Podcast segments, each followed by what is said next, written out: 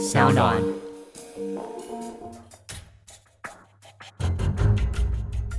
什么是真相？什么是正义？跟着台湾建识权威阿善师，重返那些离奇轰动的命案现场，请听阿善师的见识实录。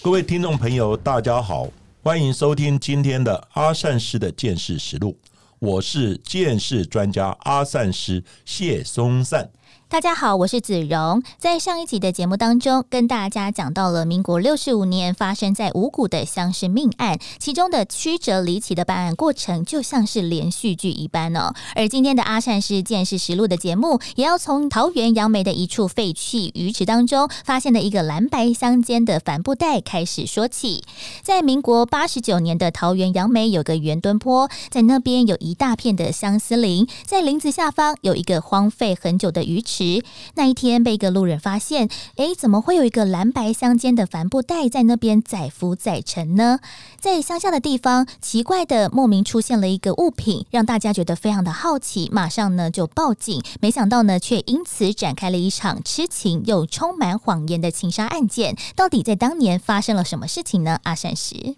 是的，这起案子呢，虽然不是在我的辖内，也不是我侦办的。但是呢，急转直下的案情发展，还有呢惊人的演技，还有呢说谎的功力，真的是呢太令人印象深刻了。在民国呢八十九年呢，桃园杨梅呢一处废弃的池塘呢，结果这个池塘呢四处呢杂草丛生，那有民众呢看见一个鼓鼓的、好蓝白相间的一个帆布袋，觉得呢好像不太对劲，因此就报警了。没有想到呢，警校呢把这个帆布袋打捞上岸之后，一松开线头呢，就发现呢一颗头颅露出来，让办案人员呢觉得非常的震惊。这具尸体呢是一具呢身形比较瘦小的一个男子，他被剪去呢装在这个帆布袋里面，他的身上呢还穿着电子公司的制服，但是呢躯体呢因为泡水太久了而浮肿。不过呢，在脖子的地方呢，却看到有明显的一个刀痕，像是呢被利刃呢狠狠的一刀呢划过。那头跟身体呢，就只剩下呢皮连着而已，就像呢被人斩首一样，死状呢是非常的凄惨。经过调查，死者是一名电子公司的副理，他叫做陈仁成。调查他的人际交往关系，还有财务的状况，发现呢，他平常并没有跟别人结怨，无冤无仇，大家怎么会沉尸在这个废弃的鱼池当中呢？在深夜的时刻，赶来现场认识的家属们真的是痛哭失声，不敢相信自己的亲人居然莫名其妙的惨死。在当中哦，他的女友更是痛不欲生，哭倒在男友的家人怀中，完全无法接受陈仁成。死亡的讯息，因为再过十天，他们就要迈入礼堂完成婚礼。更何况，他现在还怀有三个月的身孕，未亡人的痛苦，大概谁都没有办法体会吧。在当天现场哦，哭天抢地的哀嚎，甚至呢哭到好几度晕厥送医。这一名的女友呢，让现场所有的承办员警，甚至到场慰问的民意代表都觉得啊，真的是太过的心酸了。而也让警方呢更想要加紧办案的脚步，赶快把这个泯灭人心的凶手揪出来。不过呢，在毫无头绪的状况之下，警方呢第一步先到了成人城的电子公司的办公室来查看，看看有没有留下任何的。蛛丝马迹。那警方呢，在侦查的过程之中呢，在当时的杨梅分局的一个侦查组呢，姓江，就江姓的侦查组呢，他有表示，办公桌的里里外外呢，他们呢都有仔细的做呢检视呢跟搜索，包括呢翻阅陈仁成的笔记本、桌历、资料等等，初步结果呢，并没有发现呢有效的基证，他的办公桌呢也没有任何异状。那就在呢，警方似乎断了头绪的时候，死者的女友呢，突然主动表明呢要配合侦办，他也跟着呢，警方呢第二度进到死者的办公室，结果呢，就在这个时候出现了令人意外的线索。这一位呢，跟陈仁成呢交往有八年，而且呢，他说已经怀孕三个月的女友叫做张艺文。那他在呢，警方呢到置物柜呢找寻其他线索的同时呢。她也来到呢陈仁成的办公桌前面，静静的坐着呢，来思念她的男友。不过就在这个时候，她突然大声的惊叫，她赫然呢在陈仁成的办公桌上面呢，就发现了一张纸条，上面写着：十二点三十分，麦当劳及石先生等呢只字片语，让刚才呢有彻底搜索的远景呢，大家都觉得非常的奇怪。哎，怎么刚才呢都没有看到这个字条？而且这个地方呢，他们也搜索过了，居然呢会凭空出现了这个字条，是巧合吗？还是呢警方呢真的疏忽没注意到呢？为什么女友一做呢就发现了？不管呢他是哪一种，这张呢意外出现的字条呢所透露的讯息，让警方呢为之振奋。正当警方开始猜测这到底是不是恐吓或者是勒索的讯息的同时，这个女友我张艺文马上就说：“哎，她突然想起来，他们认识一个人哦，他叫做石南光，那也曾经向陈仁成借过几百万元，他甚至有曾经打电话约陈仁成出去要谈判如何来交付这些的款项等等的。上面所写的这个石先生，会不会就是这个石南光呢？他的这个证词就像一盏明灯，让摸不着头绪的这些。远景呢，开始有一个方向，马上呢就开始着手调查。就在一行人准备从电子公司要坐警车回到了警局的过程当中，没想到呢，这个女友张艺文，她又马上在车子旁边的地板上，哎，突然之间又捡到了一封非常可疑的信件。这个信件的内容呢，写到说，这个公司的老板太苛刻了，他们要绑架他，但是呢，哎，没想到呢，绑错人了。不过呢，还是要交付赎款六百万元才。才肯放人。从刚才捡到的这一个信件，加上了在桌上发现的纸条，警方呢更加确定这是一起绑架案，而且呢一定跟这个男子哦石南光有关。所以只要找到石南光，这个案情一定可以水落石出。警方呢也从张一文的口中呢得知陈仁成的手机号码，所以呢马上就展开呢反向的追查。赫然发现呢这只手机呢居然还有人在使用。那到底他是谁呢？所以呢，立即呢申请监听的调查。没想到呢，这名手机的使用者呢，是一名时常呢沉迷在呢赌博的一个赌徒啊。那就在呢警方呢找到他的时候，他也觉得很奇怪。他说呢，这只手机的门号已经使用很多年了，而且呢，他也提供了手机的一些账单呢，还有缴费的证明等等。这就奇怪了。一个手机门号呢，怎么可能闹双包呢？就在这个时候呢，张艺文呢看到这名手机持有人呢，他马上呢就跟警方说，他就是石南光。就在呢看似呢案情有所进展的同时呢，但是呢这名赌徒呢，他确实也提供了扎扎实实呢不在场的证明。那警方呢也查证属实，案发当天呢，他正在呢赌场赌博。所有的赌客呢都可以作证，所以呢，他根本就不是石南光，也不是呢杀害陈文成的凶手。但是呢，警方绕了一大圈，又回到了原点，到底哪里出了问题呢？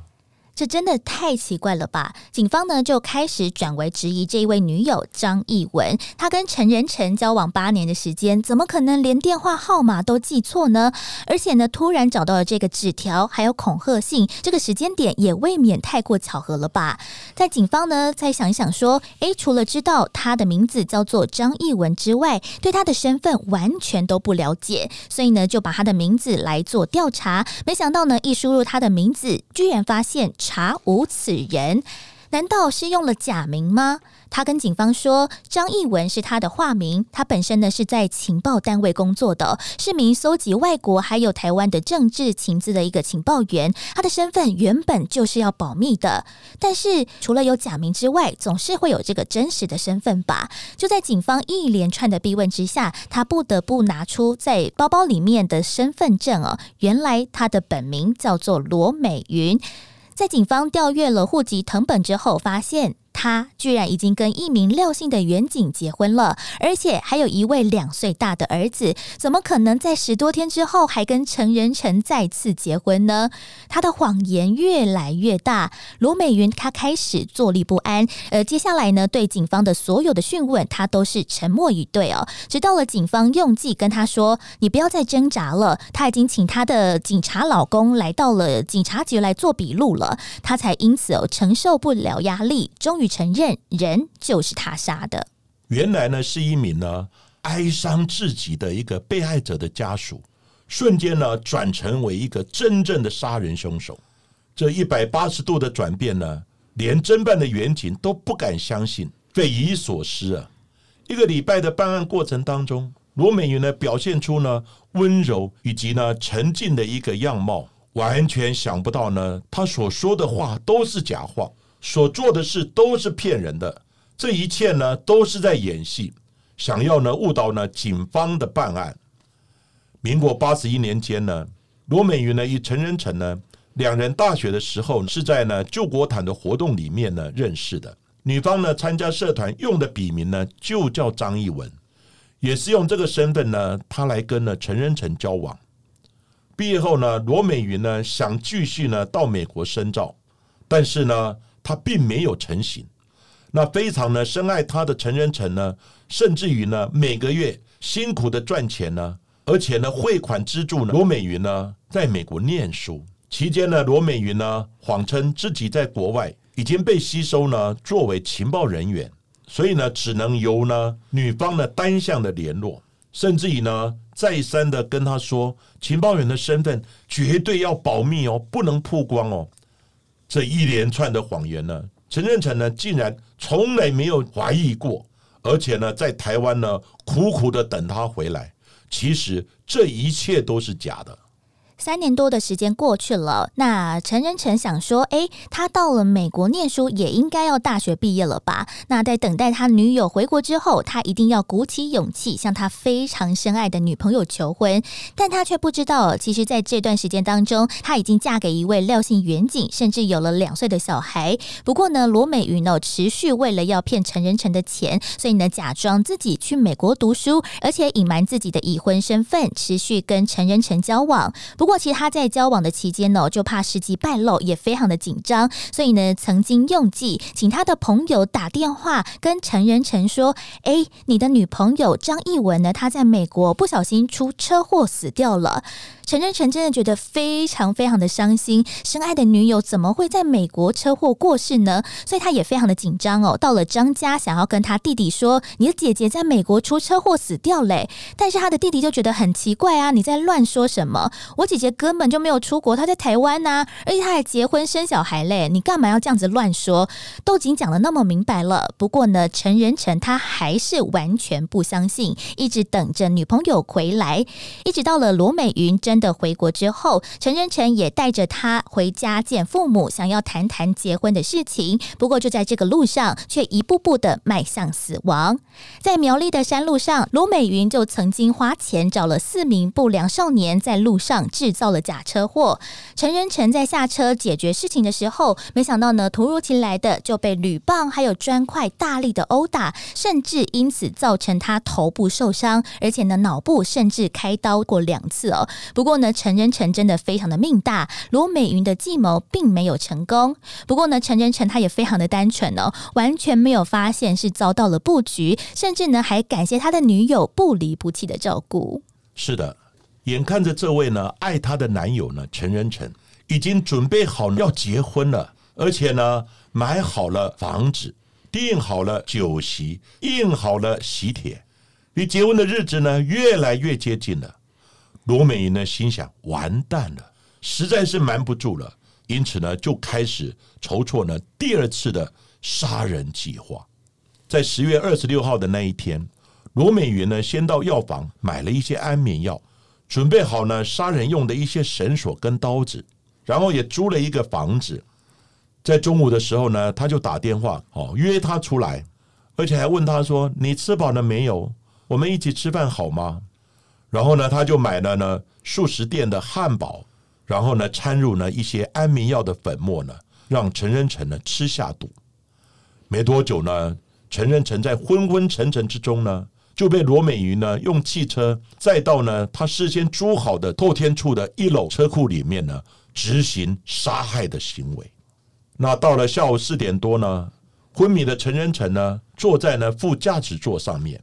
左手呢被绑在呢方向盘上，右手呢被绑在呢上方的扶手呢，让他呢动弹不得。等到呢药效呢稍微退去的时候，陈仁成醒来了。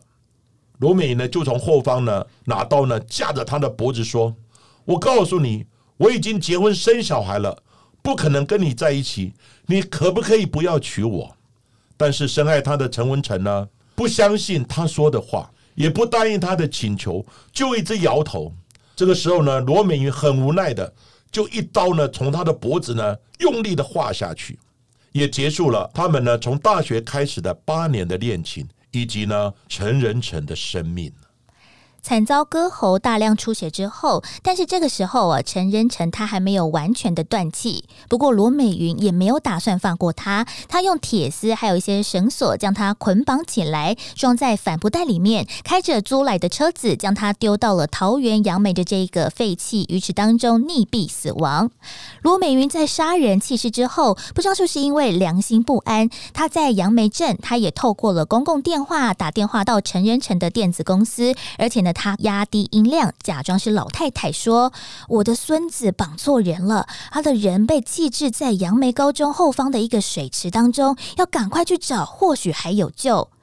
可惜呢，陈仁成被找到的时候，已经成为一具冰冷的遗体。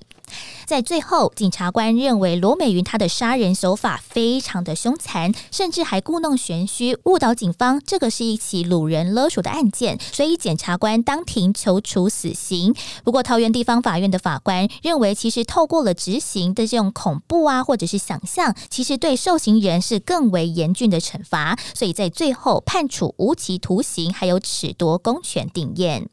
当然，这个判决呢？陈仁成的家属呢，当然不能接受。不过法官呢，他有他的看法。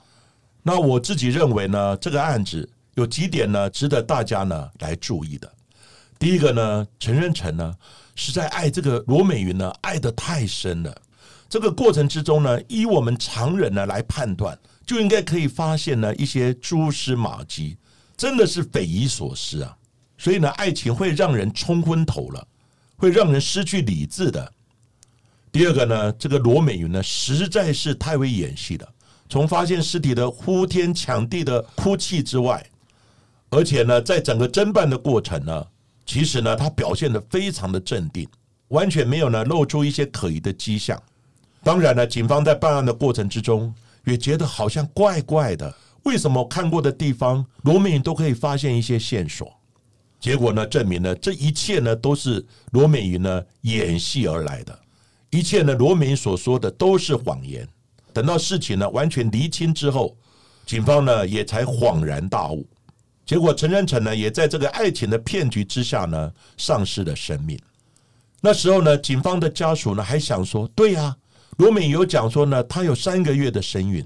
所以呢，他们想说呢，哎，是不是可以把呢这个孩子呢可以生下来，至少呢陈仁成可以留一个后代。但是呢。最后发现根本就没有怀孕这件事情，所以呢，陈仁成的家属呢也颇为伤心，当场崩溃。所以呢，陈仁成呢给我们的启示，我想呢要跟各位听众朋友呢做几项呼吁：爱情是很可贵的，爱情是两个人好，因为呢感情的契合呢，而呢准备呢慢慢的要步入结婚的这个礼堂。不过呢，爱情是要理智的。不能呢，爱情是迷失的。万一呢，有一些蛛丝马迹出来的时候呢，我们一定要做求证。那真的不行的话呢，我也奉劝呢，不然大家呢就平和的分手。那另外呢，我也希望呢，大家对爱情呢，希望是真实的交往，不要呢有一些演戏啦、做作啦，或者是欺骗的状况。这样的话呢，万一呢有一天呢被对方发现了，那个是蛮伤人的。那在之前我们爱情的一些杀人事件里面，我们也做了一个提醒：爱情的课程是没有标准答案的，有的反应呢很淡，淡然的分手。但是有人反应呢就很激烈，像这个案子呢，就是给我们这样的启示，特别呢跟大家提醒一下。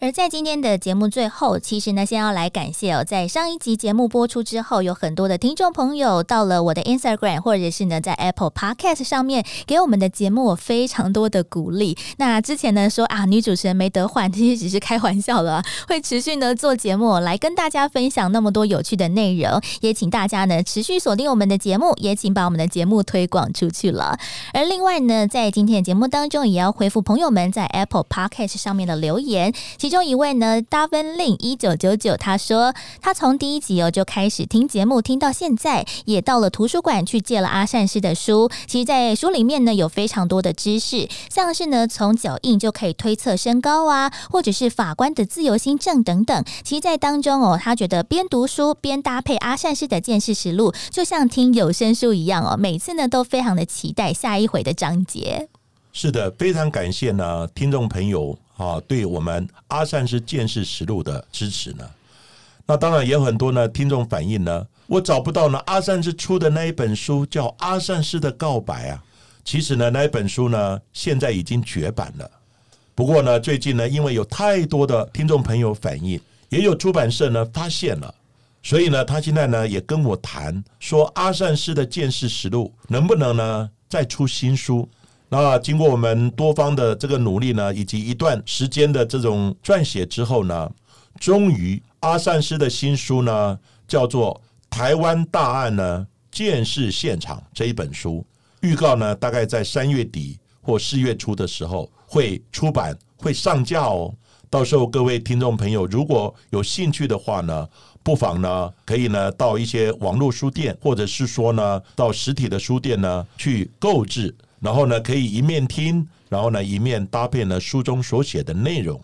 而今天的节目呢，就为大家进行到这里，谢谢各位收听阿善师的见识实录。如果喜欢我们的节目的话，欢迎在 s o n On、Spotify 还有 Apple Podcast、KK Box 上面呢来订阅节目，并且留言回馈给我们，给我们五颗星的评价哦，让我们下一集继续听下去。